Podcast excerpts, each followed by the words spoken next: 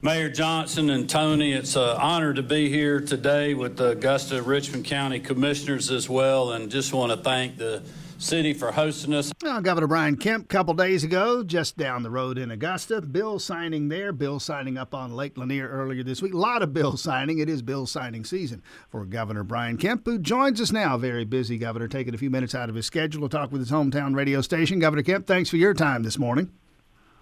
Hey, good morning, Tim. Good to be on with you. Uh, jump right in there. When, by the way, I, I, this is one of those things I should know and don't. I know we're getting down to the end of this. It's after the session ends, something like 40 days. When's the last day to sign or veto a bill? I think the last day is May the 9th. We're going to try to hopefully wrap up just a day or two before that. I've got a lot of stuff going on travel-wise. I'm going around the state, and so – we're trying to get that knocked out a few days early, but I think we do have till the 9th to do it. And, and, as I've mentioned and I've talked before, you and you're not alone. Other governors, other states do it this way. There's some things you sit at your desk and sign. Some things you make a production out of. You want to go into a community, maybe sign a piece of legislation that affects the community or something that has attracted a lot of attention. Uh, one of the things I think it was up on Lake Lanier a day or two ago, signing some more gang legislation designed to crack down on the gang banging that's going on in Georgia. It's an effort you started almost your first day in office continues to this day. And I, have mentioned this that one of the tools you have in your box, maybe the biggest tool, you can always ramp up the penalties, and that's what the legislature's done. And in this instance, specifically those who are out there recruiting the gang members at very young ages. Yep, we're going after the gang members that are targeting children in schools to join gangs, so the recruiters, if you will.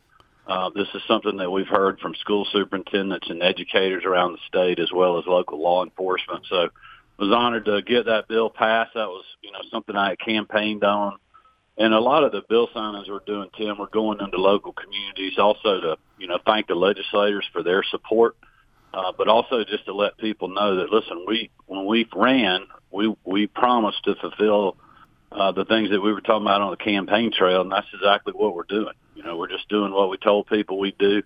We did that with a lot of things in the budget, a lot of pieces of legislation, and uh, you know it's great to be up with the Sheriff's Association to sign that. Be in Athens this morning to sign the Baker Coleman Act, which Houston Gaines and Marcus Wiedower, Senator Cowsert, and a lot of other people worked on, and just want them to get some accolades for being part of that process, but also let the local folks know that we're working hard for them. And by the way, that Baker Coleman Act, Tara Baker, the University of Georgia Law School student, I, am thinking 2000, maybe 2001, she was killed uh, in that duplex over on the east side. Still an unsolved murder, and that's the crux of that legislation more resources for law enforcement to work on those unsolved cases. You mentioned State Rep Houston Gaines, State Rep Marcus Wiedower, the two of them uh, instrumental in some legislation that passed. Uh, prosecuting attorney oversight legislation, uh, looking at DAs who aren't as vigorous as perhaps we'd want them to be in terms of prosecuting some crimes. That one's still unsigned, I gather. Uh, where are you leaning on that one, or can you say? Well, we're still reviewing lots of pieces of legislation. Uh, you know, I was certainly very supportive of what Houston and Marcus were doing. I think there's a need out there for that to just have some oversight on our district attorneys, just like we have on the judicial system with our superior court judges and other judges. And, and I think they did a really good job of legislating that bill. Uh, I think a lot of people got real political about that, but to me, it's not about politics. It's about public safety and holding people accountable. And I, I believe that's what that legislation does. Uh, and, and, one of the things that'll happen too over the course of the summer as we continue to talk with Governor Brian Kemp here uh, just the other day, uh, a, a, joint House Senate study committee formed to look at uh, tax incentives uh, and all of them across the board. Uh, and, and the one that everybody thinks of first is the tax incentives that bring the movie makers to Georgia, continue to do so. something that could be addressed in an upcoming legislation. As a general matter, what are your thoughts on those? Using the tax code to incentivize or disincentivize business in Georgia?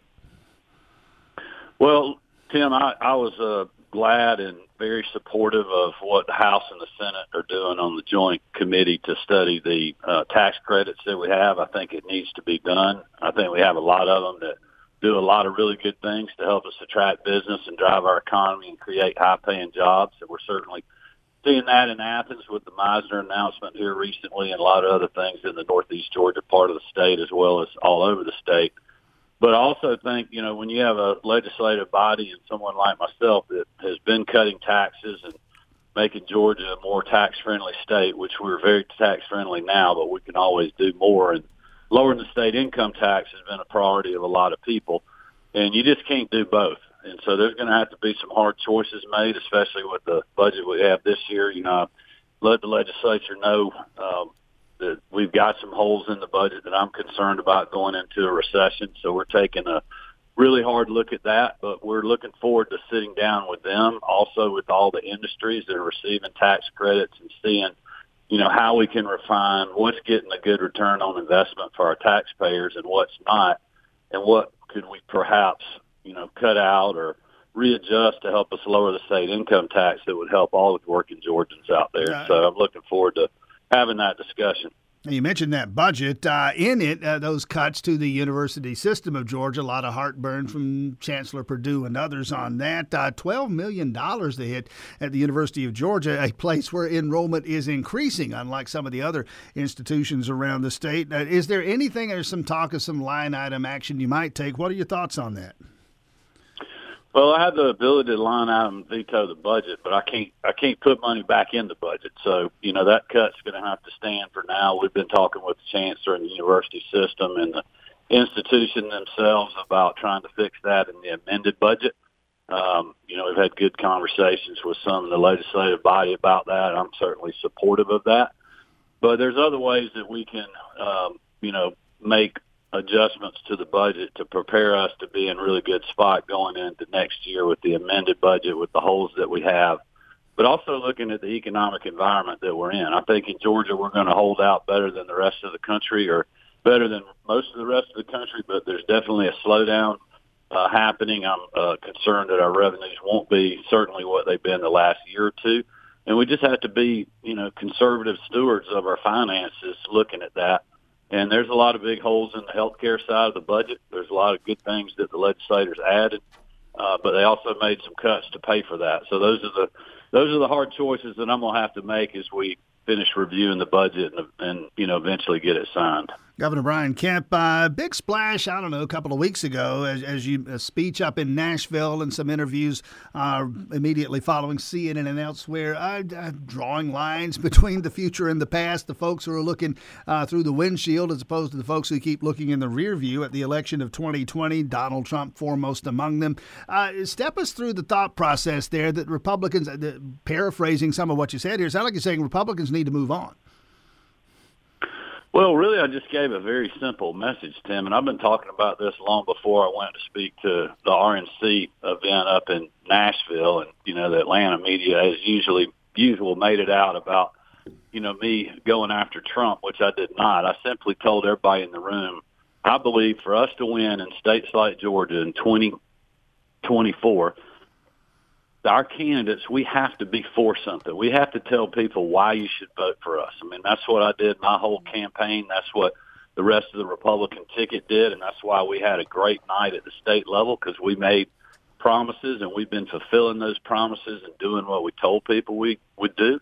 So I simply said we have to do that at the national level. We have to give people a reason to vote for us. Second, I told them we got to stay focused on the future. People that are talking about the 2020 election – regardless of what you believe, it doesn't matter to me. You know, people can have different thoughts about what happened and what didn't happen. But the point is the voters have moved on. Uh, families have moved on. People that are concerned about Joe Biden's 40-year high inflation, the disaster at the border, disastrous pullout of Afghanistan, you know, a loss of strength in our, you know, commitments around the world and just where we are right now at the federal government. Um, you know, those are the things that we need to stay focused on. That's what families and, and working Georgians and working Americans are worried about right now. So we have to stay focused on what we're going to do in the future.